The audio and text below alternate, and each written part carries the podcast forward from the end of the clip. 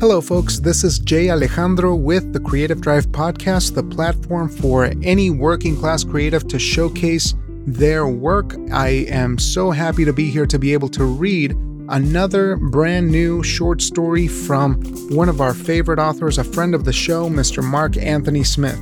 But before I get to it, I just wanted to give you a quick reminder.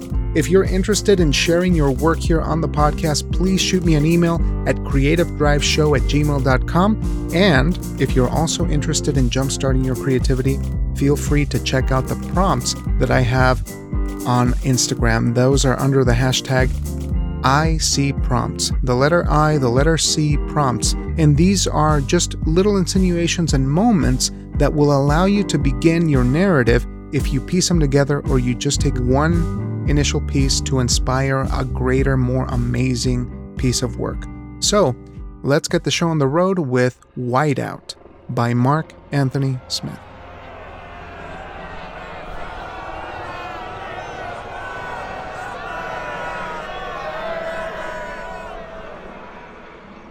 In these times of a virus, other things spread like germs too. I couldn't even get some milk today. I can substitute peanut butter or jam for butter. I can go without marmite and tinned mushrooms because I don't like them. But black tea makes me angry with its sharp taste. I drink tea, sans milk, and forget about biscuits. This panic buying tests my patience. I sit cooped up. I do that anyway since half of my neck has been removed.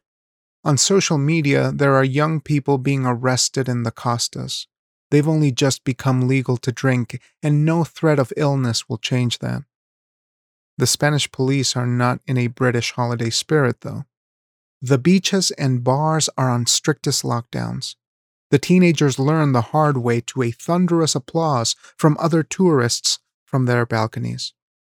In the papers, schools are headlining to be closed indefinitely. Homeschooling will test some parents and kids if the PlayStation doesn't substitute the clamor of maths and arguments. It is novel being at home, but for how long now the cinemas have closed? People are worrying about the lack of pay, too. There are increased road traffic accidents as people worry about whether they're symptomatic or worrying too much or not enough. We have seen regular outbreaks of violence.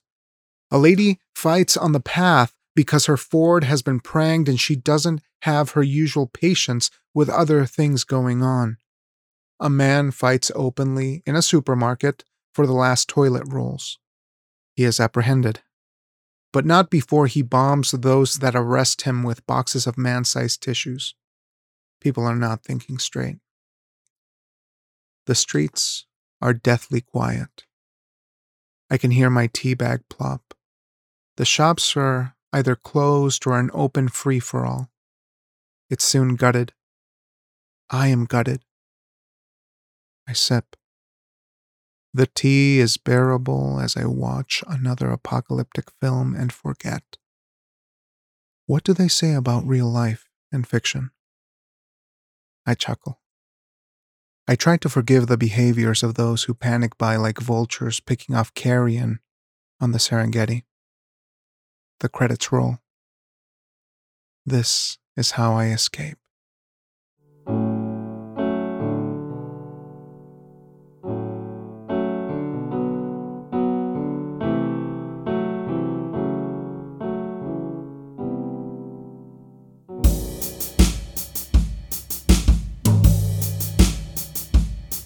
Mark Anthony Smith was born in Hull, his writings have appeared in Musicians for Homeless and Be Their Voice, Spelk, and Truly U.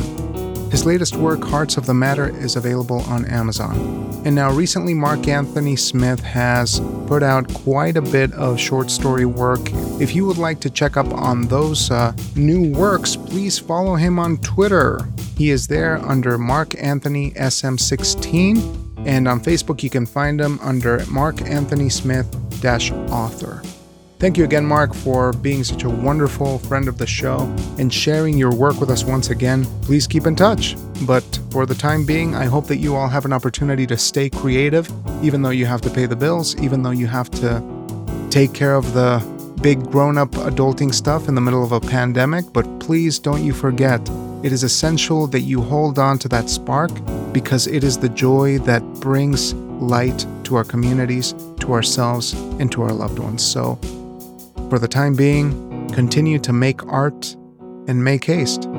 Have a great night.